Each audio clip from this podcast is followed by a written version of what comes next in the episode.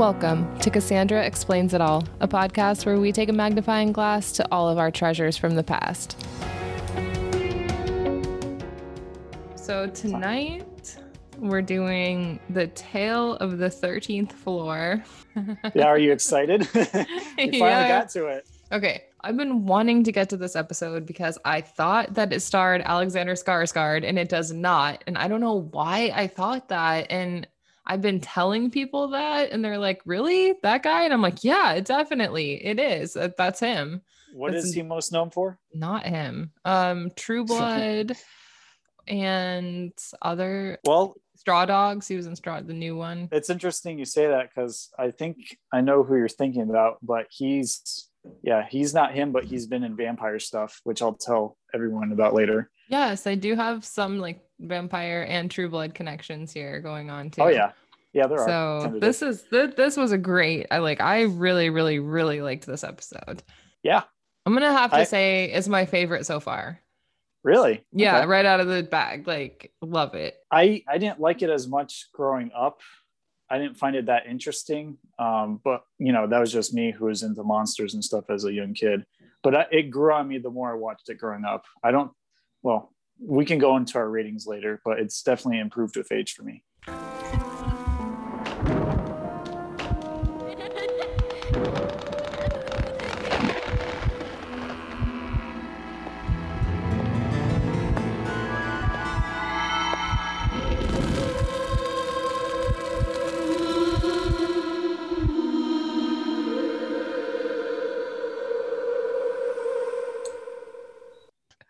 so we have the betty ann story and um, she's like do you ever get the feeling you're being watched?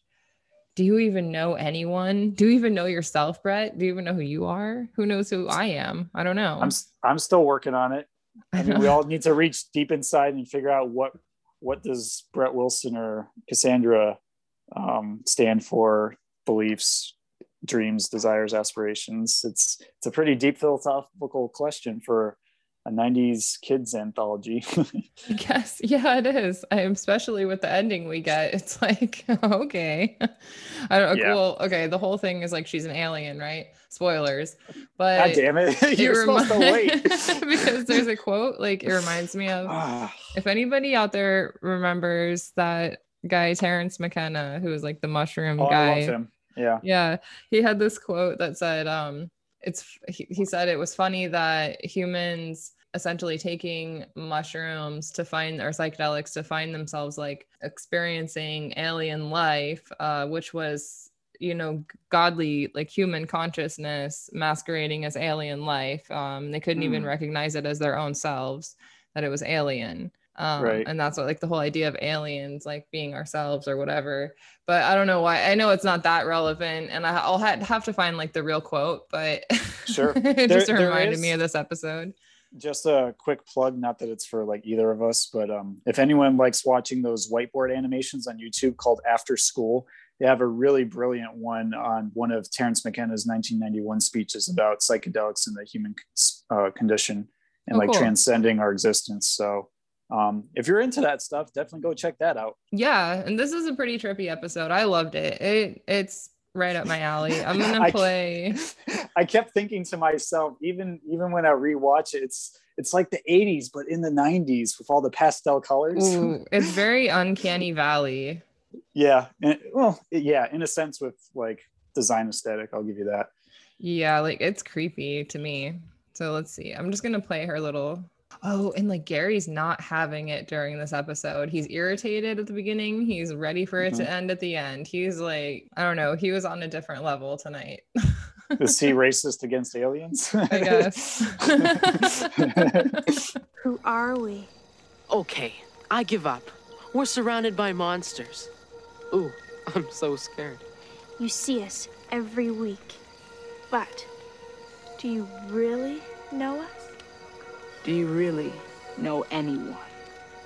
Even yourselves? If you stare long enough, you might see a stranger here. Are we having a story tonight, or are we just playing games? Does that answer your question?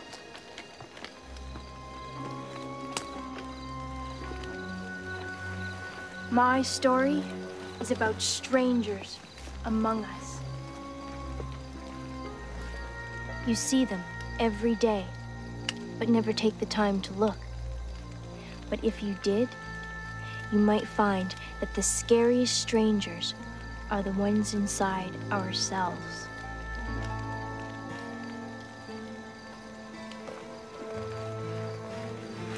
Submitted for the approval of the Midnight Society, I call this story The Tale of the 13th Floor. I do have to say, Betty Ann's quote did stick with me throughout the years from this episode, which helps it um, age better. Because I, I like the philosophical aspect of do we really even know ourselves on a deeper level? Yeah, definitely. I like it. I think Yeah. it's a pretty cool concept. and an it's pretty relevant. It's pretty relevant to the characterization of um, certain characters in this episode. So Yeah, it's cool. I there's this story has a lot of cool aspects. Like, okay, so the story takes place in an old renovated apartment building on a deserted 13th floor, and the last tenants had mysteriously disappeared years ago, used by two kids, a brother and sister, uh, named Billy and Karen, and Karen's adopted. And so they live 12th floor. They use the 13th floor for hockey and whatever, just like hanging out and getting into trouble, Mhm. which is ideal if you're a teenager, you know? hey, free real estate, do what you want until someone catches you.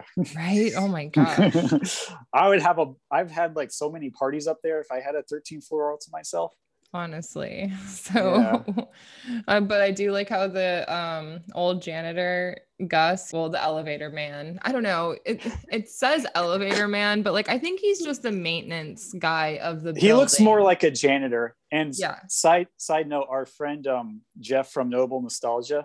yeah I wonder if I wonder if he named his dog Gus Gus, Gus. after Gus in this episode because he loves the Tale of the 13th Floor as well. I had a discussion Shut with him about it. i'm gonna No, ask him I'm not even kidding. Go watch episode six of Notable Nostalgia, where we talk about favorite Are You Afraid of the Dark episodes, and he mentions that as one of his top picks. I'm just gonna ask him really quick right now. Everybody should really honestly go to Instagram and follow Gus Gus the dog. It's Gus Gus underscore the dog. Not the elevator operator. Yeah, it's the cutest dog ever. Um, did Indeed. you name Gus after 13th floor? He's gonna be like, "Are you on drugs again?" No, just the podcast. Yeah, exactly. What's the difference? so um but oh i really like the actor yeah he's really cool and he's like i Mm-hmm. don't like you guys being up here like just the fact that it's the 13th floor creeps Yeah. me out He's, he's concerned agree. for their well-being. He's kind of like an unofficial father figure to them because we don't see parents in this episode at all. of course yeah So he, he's the next best thing. yeah yeah. If my kids think i'm going to have anything to do with them by the time they're 13 they got another thing coming. Uh, oh man. So anyways sorry. But i'm like i'm with them 24 7 I hear you. It, it gets frustrating after a while. Probably There's gonna- a lot to deal with. I'll be like living in a RV outside their college dorm, like doing their laundry. Oh, no. Elevator man Gus brought them up to play floor hockey. He warned them to be careful because the people who once lived there had just disappeared and no one knows what happened. So they then begin to play some floor hockey. Uh, I think the net's right there. I know that. If I had your genes, I could do it. What have my genes got to do with it? Not your blue genes, Zipperhead, your biological genes. My real parents must have been clutches like me. Will you get off of that? You can't use your adoption as an excuse every time you can't do something. Why not? It's very convenient. I admire Uh, her honesty. yeah. I mean, that's a good trump card, the adoption card. I don't, I don't know when else you'd use it because I can't relate, but um, I'm sure it comes in handy in a few social situations. Yeah. Yes. So then a loud noise is heard from the outside, and crazy pink lights flash in and shine like through the 13th floor. It's very jarring. Everything starts rattling and shaking. They get scared, you know, and they decide it's time to leave. So when they get to the elevator, It takes a really long time to get there, and they begin to get even more scared. Like the panic is really setting in. And when the elevator arrives, it's not Gus who meets them there. Going down. uh, an ele- elevator is uh, that's what comes to mind. That Aerosmith song. right. This Uh, is definitely who I thought Alexander Skarsgård was in this episode. Nope, that's uh, Christopher Heyerdahl, who we've actually seen as Nosferatu in the Tale of the Midnight Madness about one or two episodes before And season. what's crazy is that he also plays Dieter on True Blood, hmm which is so it's like another vampire role. Well, I actually I don't think he's a vampire. I think He's a vampire in Twilight too, I believe. It's in my book.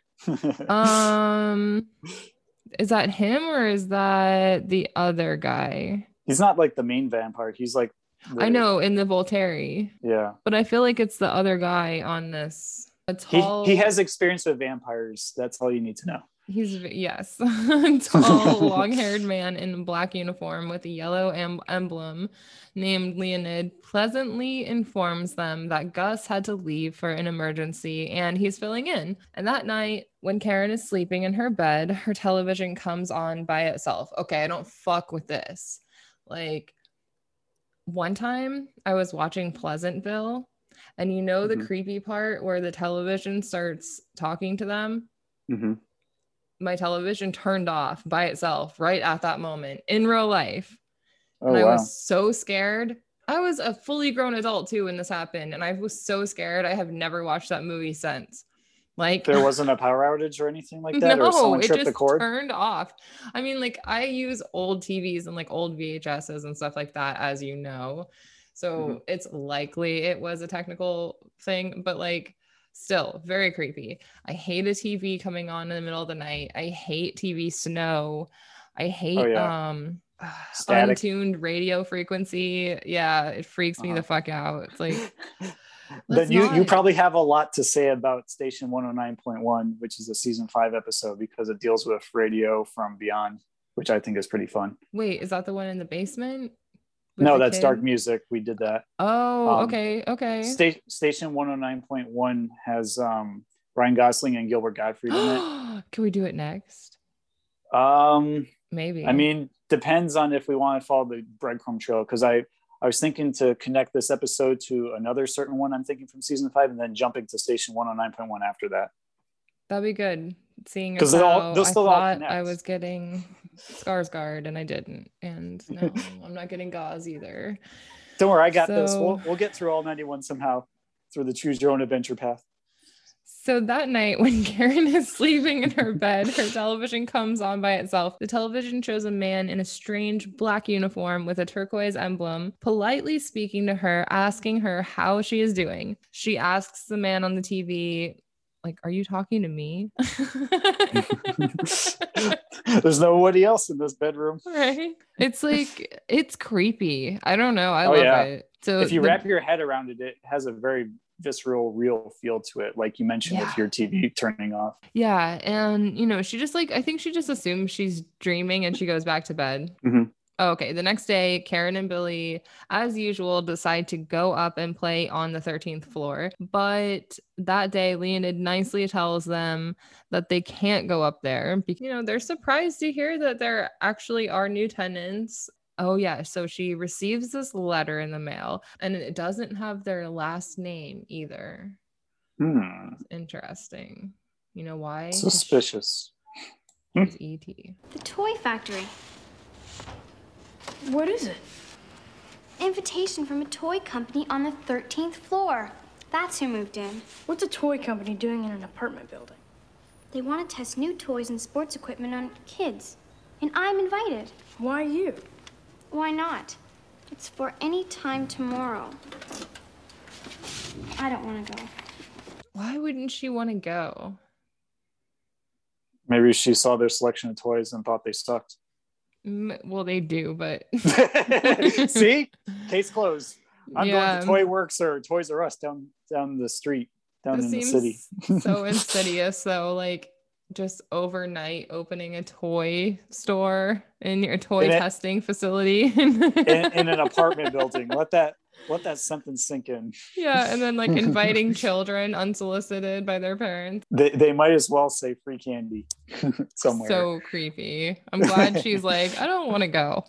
Yeah, yeah. Good instinct, honey. Stra- Stranger Danger is popular in the 90s, you know, advocating watching out neighborhood watches and uh, making sure avoid shifty people in Okay, neighborhoods. but Are You Afraid of the Dark seems to live outside of like the 90s universe. It's very um late 80s mentality like you just ride your bike anywhere and you don't have a beeper or anything to tell your parents where you are, Mm. right? Yeah, for the most part. I mean, considering that it was conceived at the end of the 80s, beginning of the 90s, that makes sense. It was all Yeah. infused. Like I feel like the the writers are trying to relate more to like when they were kids Possible. I don't know. So yeah, Billy's upset that he can't go. So then later that night, Karen wakes up once again to her television coming on, and that man contacting her is on it again. Karen tries to turn it off, but it won't turn off no matter how many times she tries. That's Mhm. so, that's my worst nightmare. Oh my god. It's like the ring. Oh my god, dude. Like He's on every channel. It's like the max headroom, but 90s I can't version. deal with that. That's that's really like truly my worst nightmare. Like you know, Yeah. throwing getting rid of something and it just reappearing, or like Mhm. no matter how many times you turn the light on, it won't come on, or whatever. The fucking every light in the house won't turn Oh, on, yeah. kind of shit. TV won't Yeah. turn off even when it's unplugged. Oh my god, no. So like that's that's worse than just getting eaten by the shadow man, you know? Right. Um At least you anticipate the shadow man with your appliances not working. There's there's a certain element of unknown that you can't predict um, when you're trying to fix things. Right. Oh my God. I'm getting scared right now. I don't even know if I can keep doing this episode. Be brave. I'm here with you. You're not alone. I have to go to sleep alone after this. I'm terrified. Like, Hey, you wanted to do this episode. I'm letting you do it. if I die and this episode never gets released, like Brett will have the recording, I hope, and he can You have to email it to me before you go to bed. before I die. Yeah. Why? Because you're a very special person. It wouldn't be the same without you. Say you'll come. Okay, yeah. Yeah. So like obviously she thinks she's dreaming that. Mhm. Karen insists that like Billy joins her and Olga, this woman upstairs at the toy place, she like reluctantly does let them both in, but she doesn't really want to let Billy in. She only wants the girl. Yeah. Girls only club. Yep. Billy asks her what they will get for testing out the toys, and Olga asks him, you know, what do you want? And Billy says maybe free stuff. And Karen tells him that it can be arranged. And Billy and Karen like high five, thinking it's going to be awesome. Like, okay, cool. Mm-hmm. They're taken into a room filled with all sorts of nice toys. No, that's a lie. This, this is the weirdest, like, I don't know. Help me out here. This is this is a toy. This is a toy factory that was built by people who have no idea what a toy factory is.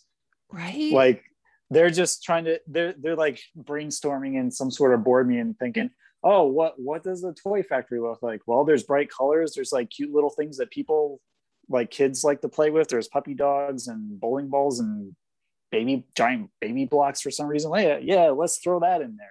There's but, uh, like nope. upside down bowling pins.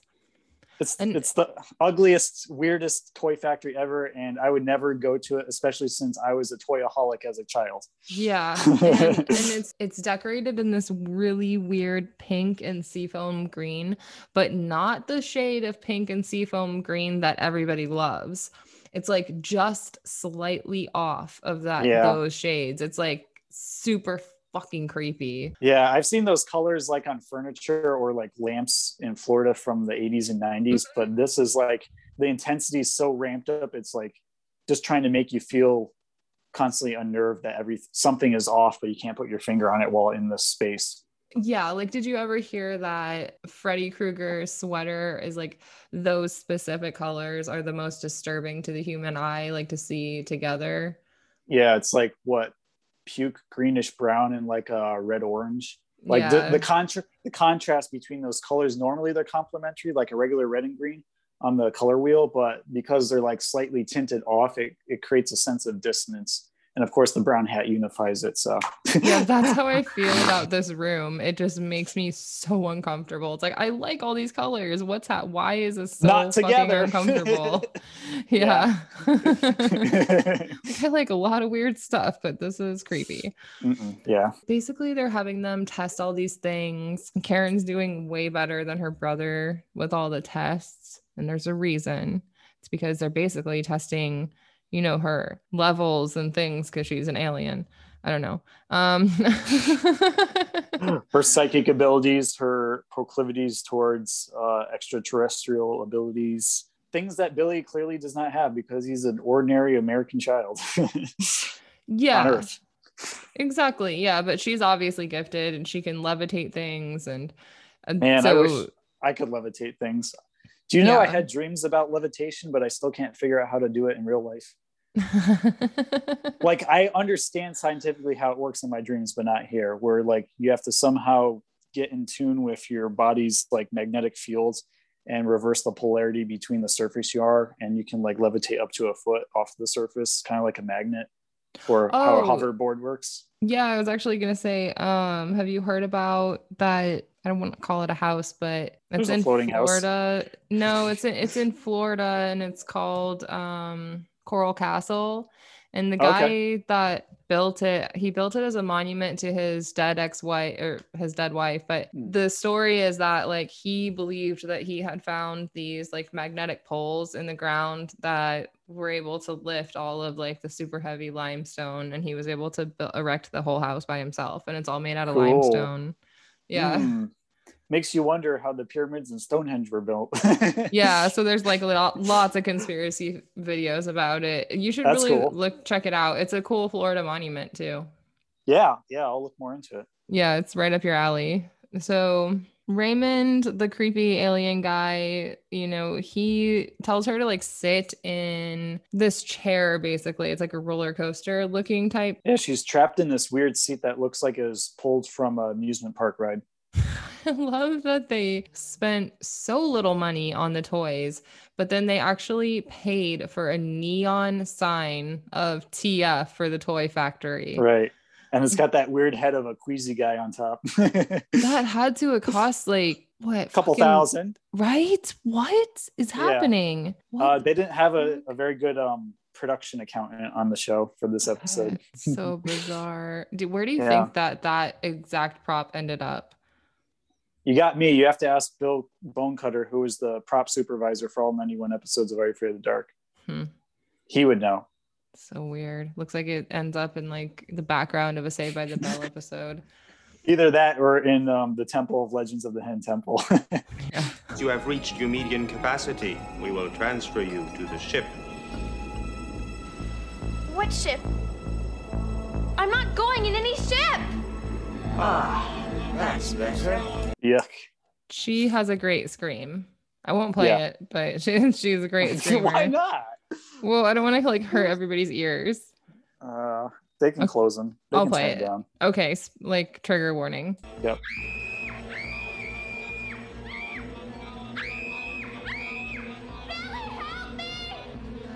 Billy That's- isn't surviving. Mm-mm. He's like suffocating from the atmosphere that got cranked up on that weird wheel Yeah, that uh, Raymond's turning. but it's like that confused me too. Like, how has she been living on Earth this whole time if that's not her natural atmosphere? Maybe she just has a wider range of adaptability than Earthlings do. Okay. Have you ever read The Host? No, but I've heard of it. You might like it. Is it an alien sci-fi fiction book? Yeah, yeah. It's not great, but it's okay. Um, okay, it's no space junk 2 available now sure. on amazon so karen uses her powers on her way out she kicks raymond in the face and freezes and his him in the place you know so she runs off she gets billy to wake up and she hears olga coming it's just like a lot of chaos basically they're trying to catch her and Right. she's trying to get away You don't want to talk about the creepy gray aliens that Oh, are yeah. in the portal? please do go ahead yeah Yeah. So as as we're just going to backtrack like I don't know, maybe a couple minutes in the episode. So Karen's being raised into this weird looking portal that's supposed to lead to like a UFO that's sitting on top of the apartment building, assumedly. And uh, there's these weird faceless aliens with pointy heads and like weird three fingered claws that are just like all surrounding this portal, like grabbing down into it, trying to like touch her or bring her up into it. And it's, it's, it really makes you think like, yes, they look, it's a creepy visual for some people who would be spooked by that kind of thing. But for me, when I watch it and rewatch it, it just makes me think about more about these aliens and what their lives are like and what like the UFO looks like and how their world is different from ours and why they felt the need to come to planet Earth. So it raises a lot of questions in my head long after the episode's over. Uh, I think that sea life is like that too. Every time I look at like, some kind of deep sea creature, right? like this And, is yeah, so they discover outer something space. really strange, like illuminated squid or like a blobfish. Mhm. yeah, Creepy. but it's just interesting, like what can live in different environments than us that we don't even really maybe consider every day. There you go. in outer space or deep sea i know like isn't really comparable but it's i think maybe the closest comparable thing That's why it's hard Um, for me to believe that we're not a, that we're alone in the universe because there's just so much vastness of space out there. It's hard not to have life existing at least in some other form of condition, either on another planet or like another galaxy or anything like that. We just don't know for sure, but I think the possibility exists. I mean th- there used to be snakes bigger than school buses so on Yeah. planet earth so who knows, you know Maybe aliens were, I mean, animals were aliens at some point. We don't know. Certain Yeah. species. I should have known. We're not all robots, Karen. You're letting your confusion blind you. Listen to your instincts. You know this is your destiny. It's time to expand your horizons. See another side of the universe. My destiny? Yes. Come with us, and you will find happiness. Maybe I will. That's my girl. Let's go see Olga. No! I've got to get help from Billy. he does make it sound nice Yeah, I, I, I would if I could stand the the conditions of space, then I would have tried it out, see what's out there.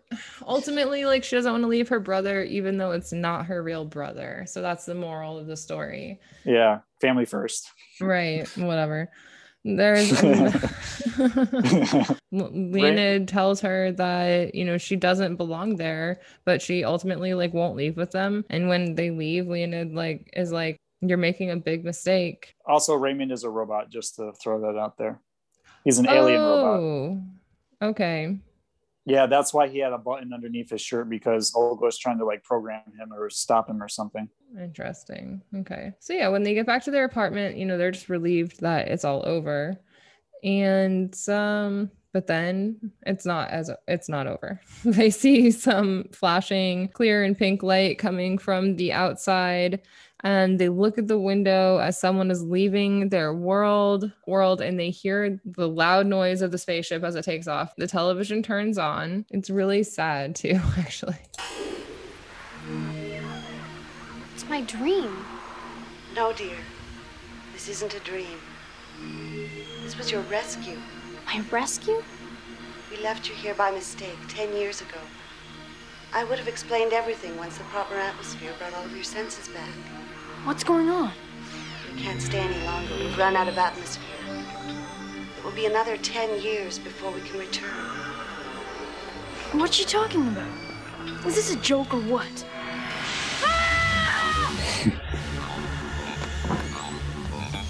See you in ten years. Goodbye for now, dear. You may think you know someone, but think again and look a little closer.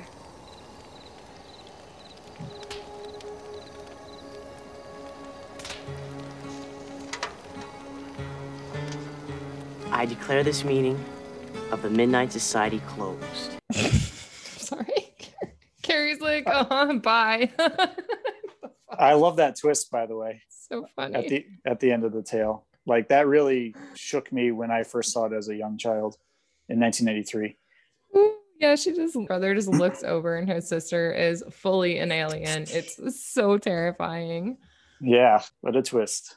It's great. And then, you know, like it leaves you to wonder like what will happen Mhm. in 10 years that she has 10 years to ruminate on this. Yeah, that would have Um, been the year 2003 according to this timeline. You should do a got- follow up, like little zine, a mini zine of like what happens after each Are You Afraid of the Dark episode. I do I do like that idea because um, as a creative who dabbles in both writing and you know artwork, um, I always like to go beyond the stories that we all know and love. So I've thought about like sequels for dark music where I wonder what Andy's like in the future when he's like corrupted and almost takes the place of the cellar door demon and like tries to lure another kid in, but the kid outwits him and destroys him. Or like a sequel to the ghastly grinner where there's another another issue being made by a new comic book artist but doesn't understand like the full power of him. And ethan has to like come back to help him stop him. Or like you know uh laughing in the dark you know we can go back to a prequel where we got to see zebo before the circus slash amusement park got burned down when he was like a happy guy. And we found out that you know maybe maybe he stole the money to get an operation for a sick relative or something I you know? think he, I think Zebo has something to do with the Carnival of Doom. Mm, Yes. well well there's there's a guy who wears a mask as an easter egg in the carnival of doom but nah, mm, mm, nah. i think they're two different universes to me I don't know why everybody hates Carnival of Doom so much. for me is the acting i didn't like the characters i like the premise Yeah. i like the first part a lot but after that it just it started to go down a slippery slope with each successful succeeding part Hold on, I'm just checking if this guy was in Twilight like I think he was. yes, he was. So he was in Breaking Dawn. i think his name was marcus right Yep, that's it. Marcus. yeah Yeah, this episode, I liked it. I liked it a lot. It was fun. Yeah, it it grew on me. It was one of the few episodes that got better with age because, you know, aside from the the garish colors of the toy factory, um, Mhm. the the over the overarching themes of like knowing yourself and identity and um, having to question that really lingers with you after after the episode's over. And it pl- plus had a great uh, twist as well. So I recommend watching it. I give it like around four out of five matchsticks. Definitely. I mean, I hate the colors and everything, but I think it works perfectly just to make it creepy. Um, Right. Great episode. Uh, and then what did you decide would be next? Um, so there there were three possible routes that I can go with this. Two of them being alien, one being apartment based. But I decided to go with um, the tale of the unexpected visitor because that's another extraterrestrial theme one that's pretty fun, and it'd also be a nice segue into Station One Hundred Nine Point One because it deals with like radio waves and signals and stuff. Okay, interesting. Tale of the Yeah. Unexpected Visitor. Okay. And speaking of which, uh, the other connection is that Pierre LeBlanc, who plays Raymond, which is um, the, you know the green shirted alien in this episode, he Mhm. plays uh, Jeff's dad in the upcoming tale. So there is a connection beyond my own that I've added to it. Oh, interesting. Okay. Yeah, Hmm. I like it. So, oh, two teenage boys contact aliens through a computer where they arrive to meet their communicators. Okay. That sounds cool. I'm into it. yeah, And okay, do you want to do recommendations? sure. Okay, perfect. Do you want me to go first or do you want to go first? You can go first. Okay. So my recommendation is just inspired by this episode. It reminds me a lot of a movie I used to really like, um, Escape to Witch Mountain. And I know Mhm. there's like a 1960 something version, but I'm talking about the 1995 Disney version. It was Erik von Detten and Elisabeth Moss. I don't know if anybody remembers this movie, but it says in this remake of the famous 1974 film, the story is retold of humanoid alien twin babies who were found near a mysterious mountain. Accidentally separated, they grow up in the same town, not knowing each other exists.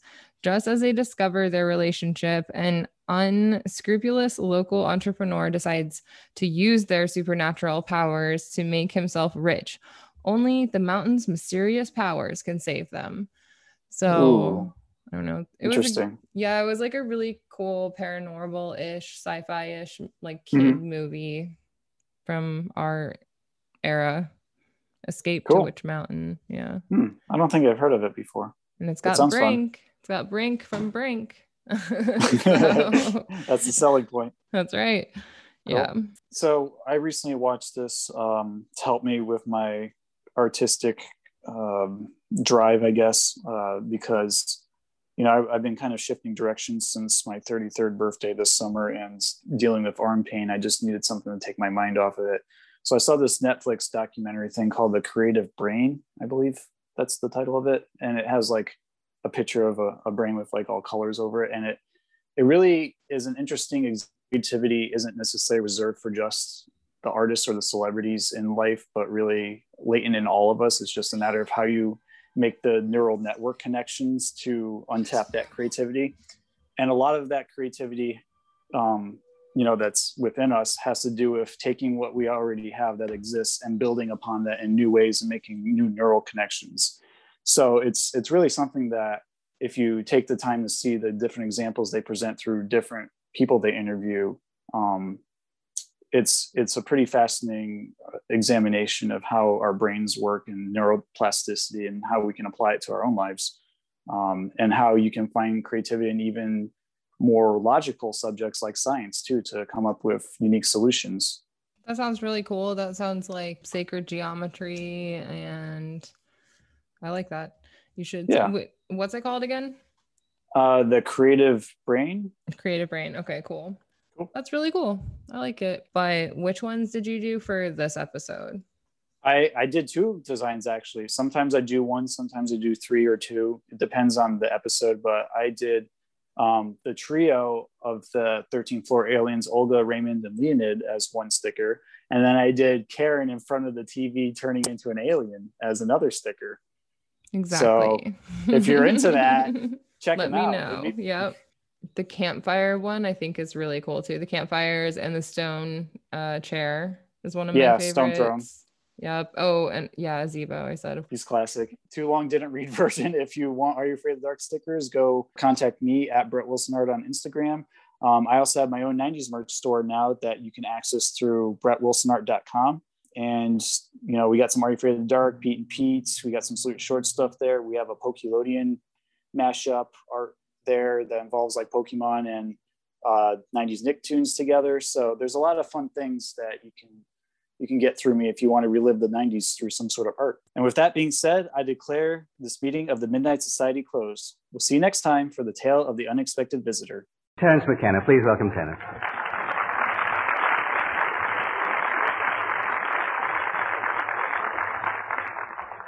Well, I'm aware of how late in the day it is, and I know some of you must be double parked, so uh, I'll make this as uh, succinct as possible.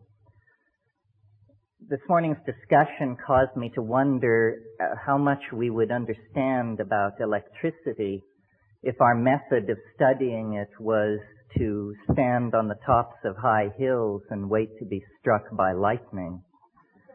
It seems to me that's sort of the position that we're in vis-a-vis uh, the UFOs. We have no real theory. We have conjectures. We have fiercely defended hypotheses, but we have very little that is concrete uh, to go on. It's almost as though the issue of the UFO were an onion, and as we peel the layers of the onion, we discover when we get to the center that there is nothing there whatsoever left.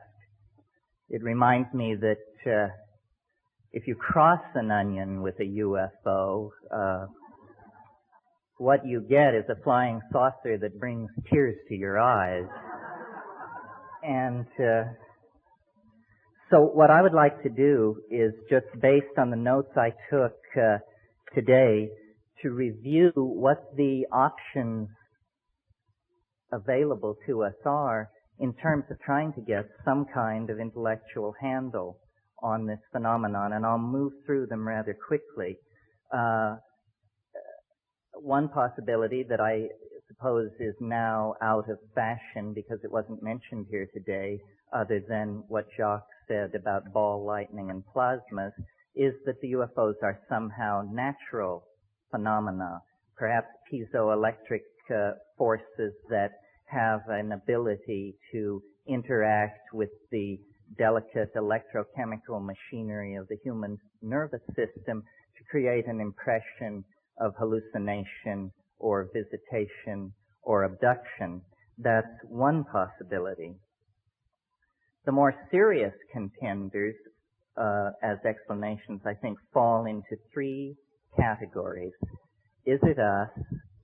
Are we being visited? Or is there another tenant in the building that we are unaware of? And uh, my own feeling about this uh, tends to vacillate. I have had contact experiences. I have seen a UFO very close. I have met with entities from other dimensions, and it has not impelled me to take a strong position. I paid very close attention when these experiences were happening to me, and there always seem to be loose ends that uh, argue against whatever hypothesis seems currently most attractive.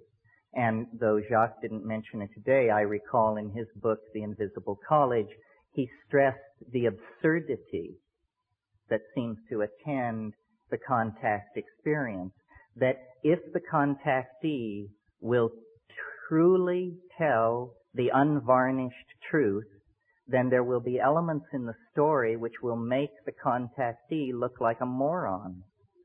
In other words, the invalidation of the experience is a, an inimical part of its structure, almost as though the entities were saying, well, you may tell this story if you wish, but if you tell it truthfully, you'll be taken for a fool. Well, there's nothing wrong with being taken for a fool, except that it does seal the phenomenon rather nicely away from the very sober ladies and gentlemen who are making their careers in some branch of science. They are not interested in investigating the kinky, the anecdotal, the possibly pathological in preparation for this conference, I reread Carl Jung's book published in 1954 called Flying Saucers, a Modern Myth of Things Seen in the Sky. And to my mind, no one has really gone beyond Jung. He understood very clearly that uh, saying that something is a denizen of the psychic realm no way precludes its also having uh, efficacious force in the physical realm through the phenomenon which he called synchronicity. Uh, some of the points which Jacques made today about the nature of the medical examinations that are reported, they are absurd. They are unnecessary to be performed at our level of technology, let alone any future more advanced level that we might be asked to believe in. So if the UFO phenomenon is something that is coming from us, then what is it? And what is it for? And I've given a good deal of thought to this question over the years because I tend to lean toward the notion that the UFO problem, like many subtle problems, is haunted by our own naivete concerning language if I were to randomly choose, and don't worry, I shan't, five of you to come up here and each one of you would have 40 seconds to explain to the rest of us what an atom is, it would be preposterous. None of us know. I doubt there's a person in this room who can give an account of the atom that tallies with the quote unquote orthodox description of the atom. So there is a curious fuzziness about the most mundane parts of reality when we really attempt to magnify and understand them in the clear light of consciousness. How much more ambiguity there is then, naturally, attendant upon the examination of any kind of phenomenon, phenomena which are rare or tend to be fringy. So it isn't a matter of achieving consensus over the UFO. We can't even achieve consensus about what constitutes a decent souffle. So the, this passionate desire to drag us all under the umbrella of a single explanation is, I think, uh, missing the point. To my mind, if the UFO phenomena is something arising out of the superego of the human uh, psychic organization, then we should uh, ask why. What is it doing? And I, I, don't want to sound like a public relations uh, agent for Jacques Vallée, but to my mind, with the exception of Jung, Jacques is the only uh, commentator on the phenomenon who has really pushed the frontier back. To my mind, in The Invisible College, when Vallée says, in looking at the effect, not asking the question, what is it, but what does it do, you very quickly see what the flying saucers are doing. What they are doing is eroding faith in science. They are an antidote to the scientific paradigm that has evolved over the past 400 years and which has led us to the brink of global catastrophe.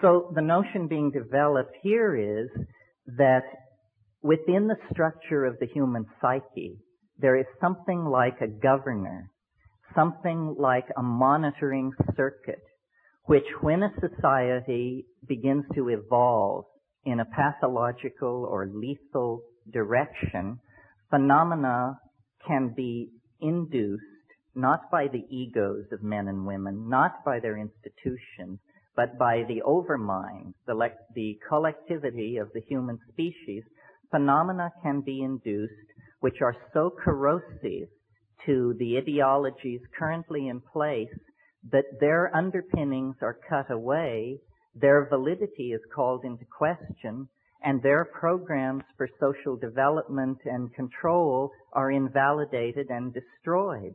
Now, a perfect example of this is the rise of infant Christianity. If you'll cast your mind back to the situation in uh, the early years of the Christian era, uh, and imagine the mentality of a Roman aristocrat, a person of power in Roman society. Their physics is drawn from Democritean and atomism. Uh, in other words, they are thoroughgoing materialists. Their social theory is drawn from Epictetus and Plato. They are, in fact, extremely modern people by our own standards. However, among the gardeners and kitchen help and stable boys, there is news of a momentous event in the Middle East. A Jewish rabbi has triumphed over death and risen after three days in the tomb. Should the master of a Roman household have caught wind of this kind of uh, uh, superstitious talk among the help, he would have just dismissed it with a sneer. What a preposterous idea. And it is a preposterous idea. Nevertheless, the fact that an idea is preposterous has never held it back from making zealous converts. And within 120 years after the Annunciation of the birth of Christianity, its missionaries were beating on the gates of Rome attempting to convert the emperor.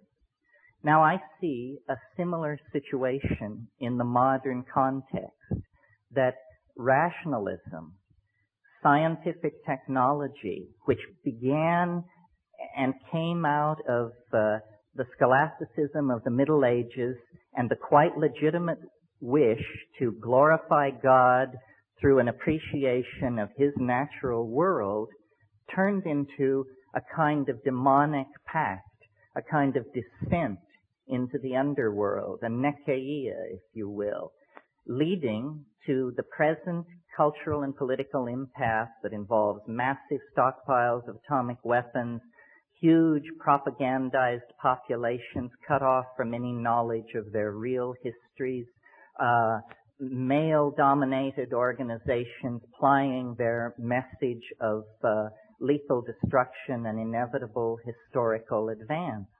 And into this situation comes suddenly an anomaly, something which cannot be explained. I believe that that is the purpose of the UFO, to inject uncertainty into the male dominated, paternalistic, rational, solar myth under which we are suffering.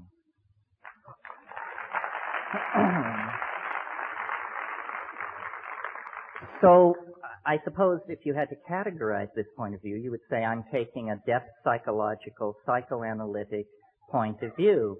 What I'm saying is that the UFO is nothing more than an assertion of herself by the goddess into history, saying to science and paternalistically uh, governed and driven organizations, you have gone far enough.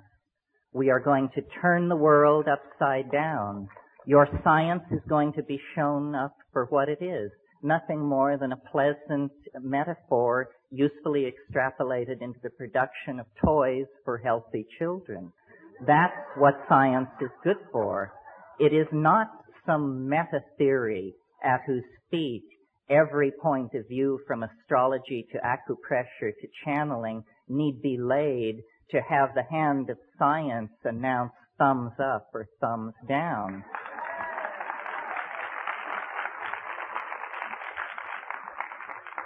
Now there is another possibility which uh, can be dovetailed into the first. It is that it is not so much the oversoul or the superego of the human species which is responsible for stopping scientific masculine paternalism in its tracks, but rather that, unbeknownst to self-absorbed and myopic human beings, we have always shared, or at least for a very long period of time, have shared this planet with an other, another intelligent species, another entity, which may have been perfectly content to allow us to abide in our ignorance of its presence until the point where it came to its awareness that our uh, style was toxifying, ruining, raping, and perverting the planet. And at that point, this thing springs into action with similar uh, end results as the previous scenario, the invocation of the superego. It's astonishing to me that in the 45 years that the UFO, are we being visited question has been kicked around, I have never seen in any UFO uh, book or publication the suggestion made that if we believe we are being visited by organic intelligent life forms from some other dimension or place in the galaxy, then we should very, very thoroughly examine the ecology of this planet for traces of its presence. What assurance do we have that the several million life forms that we know to exist on this planet all evolved here? Do we have any assurance? There are ways to gain that assurance by doing uh, comparative DNA sequencing and this sort of thing. Some of you may know my own position, or one of my positions, which is that uh, plants and fungi containing psychoactive compounds are extremely viable candidates for extraterrestrial intruders into the environment of this planet. Uh, and this is not to put down Whitley's story, which is a very interesting story, but had he prefaced his story with the comment that before it all happened, he took five grams of mushrooms, I doubt he could have sold it to his mother. Because in the world where mushrooms and other psychedelic plants are imbibed, such stories are commonplace. No big deal. So I'm always amused by UFO investigators and compilers of data who will tell you, well, the first thing we did is we got rid of all the stories told by anybody who was intoxicated on anything. It seems to me that move has probably absolutely precluded any possibility of understanding what is going on. You see, culture is uh, something that we wear like clothes. We're very much at ease with culture. Our mind is very much at ease with culture. And we gather the language of a given culture around us. Culture is the mind unperturbed. When a shaman or an ecstatic visionary goes into the wilderness and through ordeal or yogic practice or breath control or the taking of a psychoactive substance perturbs the mind, then we see what the mind is out naked, undressed from the clothing of language and convention. That's why I've made this point over and over again. There cannot, there will not be a serious discussion of the origin of UFOs or for that matter of the nature of consciousness itself until we leave the utterly culture bound, provincial, and hick-like attitude that science has foisted on us about perturbing the mind. Without the use of psychedelic substances, I think solving the UFO dilemma is going to be uh, as thankless a task as attempting to understand the nature of the universe without availing yourself of the use of a telescope. It is simply tying our hands behind our backs. Now there is a third possibility, which is uh, the one that is the more commonly entertained notion, which is simply that we are being observed by intelligent life forms that evolved somewhere else in the galaxy. They have quarantined our planet to keep us from being agitated by their presence, and they will eventually uh, reveal themselves. I find this an extremely odious notion, especially the part about how much chaos there will be if the truth is ever revealed. This is nothing more than the reassertion of masculine paternalism, its right to keep secrets from the rest of us, its belief that there is a privileged all-male class of people who can be let in on what's really going on, and the rest of us, poor dears, have to be uh, shielded from these tremendously shocking facts. Uh, I discussed this once with an entity, and it said to me, well, you know, we've disguised ourselves as an extraterrestrial invasion so as to not alarm people with what's really going on. We're getting close to the end, folks. There is a fourth possibility, which I mention only in the interest of thoroughness, which is uh, that these entities and their vehicles are not spacecraft at all, but are in some sense time craft, and that we may be the tremendous sense of empathy with these quite physically unusual beings may arise out of the fact that we're looking into the faces of our great, great, great grandchildren who may be emanating back through time carrying the message, a message about some sort of future event or situation that lies many centuries downstream from us, but that is of such import that from that point, agents are moving backward and possibly forward through time, spreading the news of some kind of mode shift. This doesn't seem to me to be impossible. However, based on my own experience, which is what I think this thing really comes down to, because what we have in the UFO issue is an official position supported by scientists, whether they be Neanderthal right wingers or doctrinaire Marxists or whatever, a conspiracy of consensus against the uh, personal experiences of individual human beings who are told, well, what you're saying happened to you can't have happened. You are insane, you are mentally ill, you are mistaken. So what we really have here is a political issue. Which do you believe? Your un, your uh, perceptions, memories, and expectations aided by your intellect, or some kind of utterly abstract, official, doctrinaire, sexist philosophy laid on from above.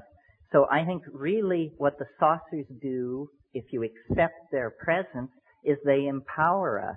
They empower us to see science for the shell game that it is, to see the past 400 years of Western culture for the pathetic narrowing of the spectrum of allowable phenomena that it is, to the point where people think that if you can't bang on something with a hammer, it isn't real, which to me is just wild talk. I can't even imagine where that kind of thing is coming from.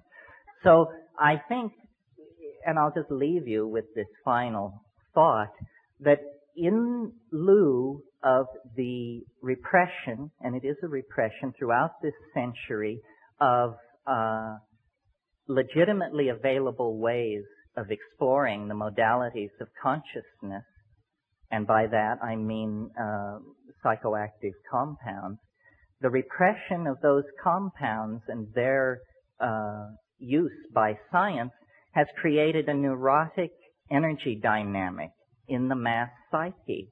And the mass psyche has begun to hallucinate because, because the destiny of human beings is to live in the imagination in the hands of the goddess. And wherever that thrust is impeded, psychopathy will result. There will be neurosis. There will be psychic epidemic. There will be confusion.